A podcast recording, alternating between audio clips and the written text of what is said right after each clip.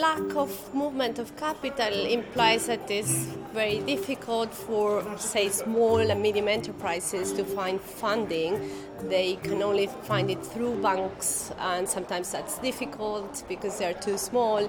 And the idea, again, is connecting savers and investors uh, in an easy way. Let's turn to this. One of the problems of achieving a capital markets union in Europe is actually cultural. People are just not used to thinking about other ways of saving and investment. They, they were used to uh, buying bonds, government bonds that had a very high yield, and that was it. Because it, this involves financial literacy, obviously, countries with more sophisticated uh, financial education will find it easier.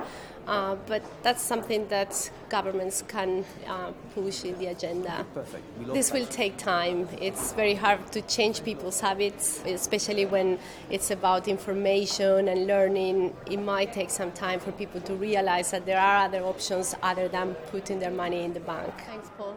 People are talking about the benefits but not about the risks. As a positive, more investment, which is one of the objectives of the Capital Market Union, but as a negative, people thinking through the Capital Market Union will have to consider seriously what will be the tools and measures to put in place in the event of a crisis, what macroprudential policies are needed, and how they will react in the event of a crisis if they have an economy that is much more exposed to aggregate or systemic risk.